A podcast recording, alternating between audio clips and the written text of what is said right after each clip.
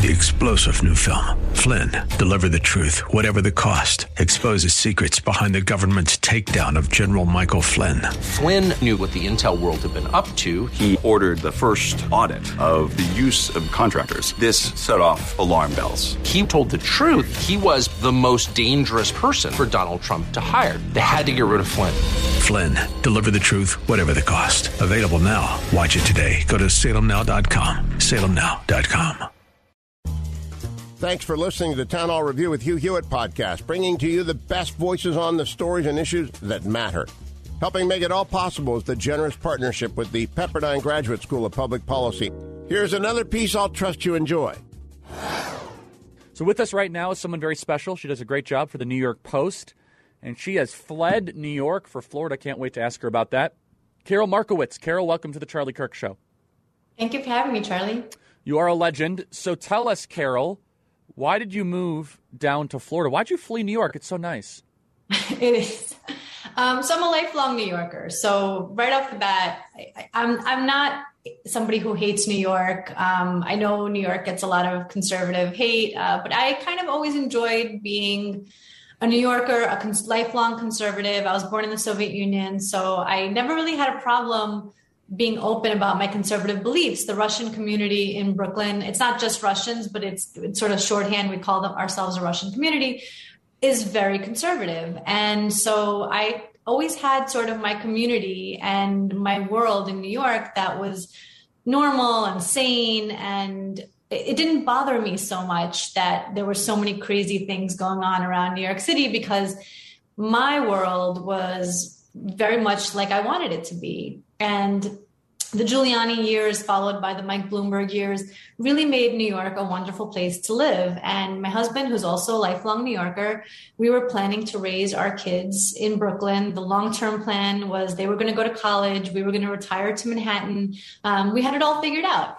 And then COVID hits. And suddenly my little world, while they're still sane and thinking that everything's okay, is suddenly not allowed to live how they want to live.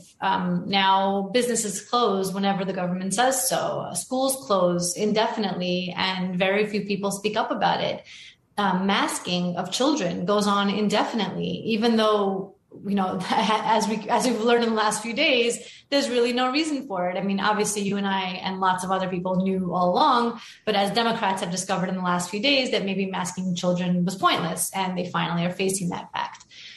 So I love New York. I've always loved New York, but it became increasingly a crazy place to be and a crazy place to raise kids. And I couldn't do that to my three children anymore. So you have to explain something to me. You're a lifelong New Yorker. I used to love New York. Now I can't even go to a restaurant because I won't get vaccinated. Right. So it's changed a lot. Can you explain the psychology of a New Yorker versus a Floridian? And I mean that in the sense of, you know, from not just from the mask mandates, but it seems, but what is it about New York, which I always consider to be this tough guy city? We're going to wear it on our sleeve. You know, we were able to persevere through 9/11. It was amazing what the city did, to all of a sudden becoming this fear-filled, you know, epicenter. And then Florida, the state that you would think would be super risk averse, where you have people that are really worried that, you know, their golf cart lights are going to go out in the villages or whatever. It's a concern. Yeah, unpack the psych. Yeah, exactly, hugely concerned. Unpack the psychological difference between a Floridian and a New Yorker. And I know we're using generalities, but it's generally true. So please help me with that. Right. No, I feel like I have the answer to that too. I really think that what happened here in New York was that COVID and woke culture collided at the same time. It was so smart. Yeah. Right around the same time that cancel culture really hit its stride, we got COVID. And suddenly you were worried about saying the wrong thing and your neighbor hearing you say the wrong thing, or your coworkers finding out that you think masks are pointless, or any number of things. And I heard this over and over and over again. And look, for a long time, I really did understand these people. I thought, okay, I get it. You can't speak up. You're afraid for your job. You're afraid for your life. You're afraid for not your life. Nobody's going to come kill you, but you're afraid to lose all your friends and to your community to hate you and all of this, because not everybody had this Soviet community that supports them like I had. And I get that. But what happened is, at least for me, is that the attack on children went on for so long that I could no longer forgive these people. I thought, okay, I get it. You don't want your boss to find out that you think that school should open. But now it's been 6 months and your kid has not been in school. Now it's been a year. Now it's been 18 months. When are you going to speak up? When are you going to speak up for your own kid? And what was really terrible to me was that so many people, I lived in Park Slope, which is a super left area, super rich area. Mm-hmm, I know. Yeah, sure.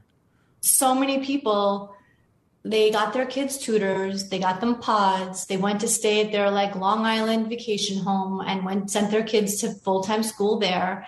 They moved to stay with family in states where the schools were open. They sent their kids to private schools when private schools finally opened and public schools didn't, but they didn't speak up for the rest of the people. And I just felt like that was so particularly wrong from these people who marched for equity and said that they really cared about, you know, the underclass and anybody who's underprivileged. And yet they did what they had to do for their kid, and they kind of left everybody else behind. They didn't say a word about any of it. They didn't say, okay, I am now pulling my kid from public school and sending them to private school, which a lot of people did because private schools were open. And I now support school vouchers to have everybody else be able to do the same thing as me. No, they didn't do that. They just sent their kids to private school or got them a pod or a tutor or whatever and left everybody else behind. And that's not the New Yorkers I know. Like, you can be left, you can be liberal, but like the New Yorkers that I knew growing up might have been on the left, but they absolutely would stand up for their neighbors. And what had shifted is that you were no longer allowed to speak up. And it's so blatant now that this cancel culture thing has seeped into everything, literally everything. That's a great description of it. You had both the woke infiltration and then COVID, which was kind of a safetyism regime that was implemented. Because I remember that in New York, too. I mean, I remember it was America's city that was attacked by our enemies and came together. And it was chapter of heroism after heroism that elected Rudy Giuliani as its mayor. And, you know, for all of his downfalls, Michael Bloomberg, you know, looks like a rabid right-winger compared to what we're dealing with. Oh, yeah. Right now. No, yeah. I mean, I would have Michael Bloomberg for another 3 terms if he wanted. I totally agree. You know. No, I mean, I don't know if he's a wokey now, but he was unafraid to have more cops on the streets, and he was pro-charter schools, and he wanted the streets to be clean. Yeah, and it was just kind of, I'm going to put New York first, and we love our city. And it really is kind of, and you'll definitely appreciate this, Alexander Solzhenitsyn said that it's really thanks to ideology, right? I mean, it's a, and that's where I'm struggling, and maybe you can unpack this for me, or maybe not, where, okay, Park Slope, it's really nice, right near Prospect Park, you know, it's right near Brooklyn. You know, it's all the kind of stereotypical, like, Goldman Sachs people that take chauffeured cars, maybe the subway, not anymore, you know, to go work at the Wall Street firm. But, they're back by 6:30 or 7. It's that kind of like, it's the suburb, but not really of, of New York. I know the area really well. But at what point are they all of us going to be like, yeah, we're actually living in a dystopia? Like, I mean, I get the ideologues. I get the AOCs. But someone who might just be kind of like a Hillary Clinton liberal, okay, who went to Wellesley or, went to Fordham, and all of a sudden their daughter gets mugged. I mean, when does the ideology ever get challenged? You really would think that it would get challenged at that point, but I am still on all the Park Slope boards, and it really doesn't. Because, again, the woke thing has taken over everything. So you get mugged. It's, look, it's really bad you got mugged. Sorry that happened to you. But, there are underprivileged people in this world, and that really, your wallet, like, didn't really matter all that much to you, but it might matter a lot to somebody else. Now, you think I'm joking. No, I'm not. I actually am laughing because it's true. I am not joking. So. And, one of the ones that, for me, really stuck out. So summer 2020, this is a true story. I wish I had kept screenshots because I was just, it was too much of a crazy time, but I did send this to a lot of people. But it was a Facebook board, and there was a woman who was riding her bike in Park Slope, and she's Asian.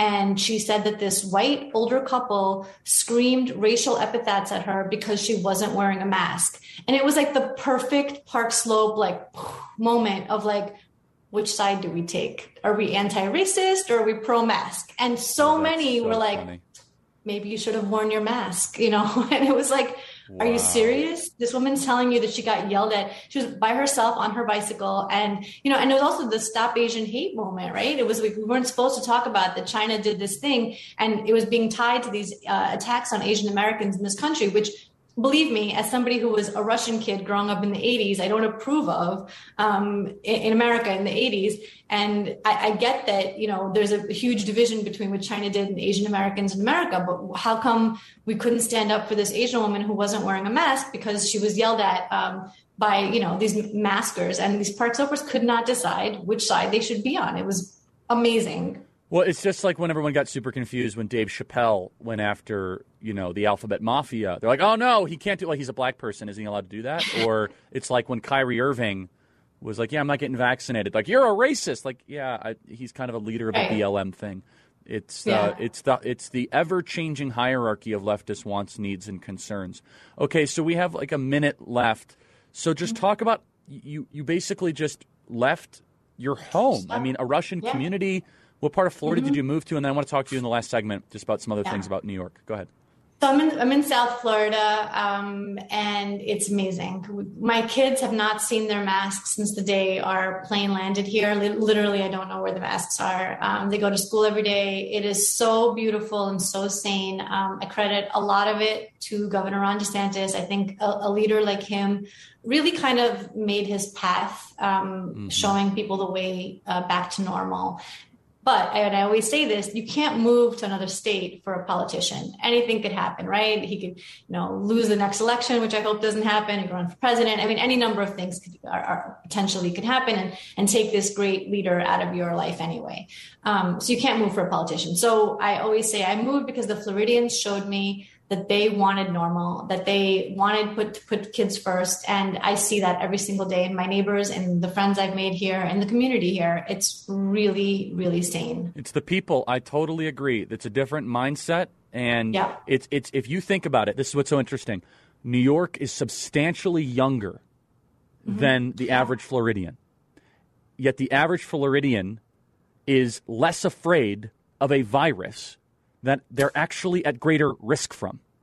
That's right. You have an average 35-year-old weirdo that went to NYU that is triple vaxxed and quadruple vaxxed. Well, that I won't hold that against you.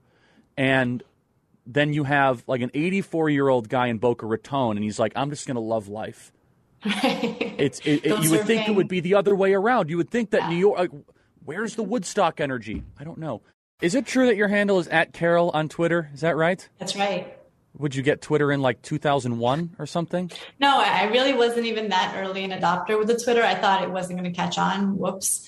But no, there was a time where you could just like email Twitter and say, hey, like, I see nobody's using this handle. You know, I see that they have it, but they don't use it. Can I have it? And they'd be like, yeah, sure. Take it. What a different world. It's amazing. Yeah, now they would kick you out for such a thing. Okay. Now they would never respond. There's no email. There's no nothing in touch with them at all, ever. No, it's the black abyss. It's almost like it's a Politburo. So, okay, tell us, moms and dads are listening across the country. We talked about New York. Let's nationalize this. What's the agenda? We have a couple minutes to go through this. You're a parent. You're a mom. You move state to state. Let me ask you two questions. When do you move? When do you draw the line? When's the parent trigger? And if not that, what do you demand for? Yeah. So for me, it was, I saw no end to the insanity. There was no normal. There was no light at the end of the tunnel. Even now, all these governors are like, we're going to drop the mask mandates. And some of them have even talking about schools. And, you know, they remember that kids exist in their states, but very few of them. Gavin Newsom, for example, obviously is not lifting anything for schools. But New York is still kind of caught in this, not sure what they're going to do ever about anything. So for me, it was like, I couldn't do this to my kids anymore. I needed to get them out. And I know I get emails all the time. It's funny because people say to me, like, why do you talk so much about moving to Florida? I get these, you know, nasty comments sometimes, but I can't explain what like an avalanche of mail I got over this. And people saying to me, where should I go? I also want to leave. And it's not always New York. I get mail from all over the country. People saying, I can't take this anymore. I have to get out of here. I have to go somewhere sane. So I think everybody has their own kind of barometer for when they can't take it anymore. And I think you have to put your kids first. You have to give them the life that they were promised, which was just a normal, sane life. Little things like I mentioned this on Twitter a few days ago, but like my son's school in Florida has a book fair next week while their grandparents happen to be in town. So my mother-in-law is going to take my sons to their book fair at their school. I don't know if that happens in 2030 in New York. And I'm not even kidding. Like, it's just, it's not even, it's not on the horizon. It's like not even in the discussion that parents will be allowed into the school building, and this will all be maskless, but even masks, forget about it. Like, fine, masks. That's not happening in a lot of these blue areas for a really long time. So the used car salesman that barely won the election in New Jersey, who calls himself a governor, Phil Murphy, who missed his calling being a wannabe soprano actor.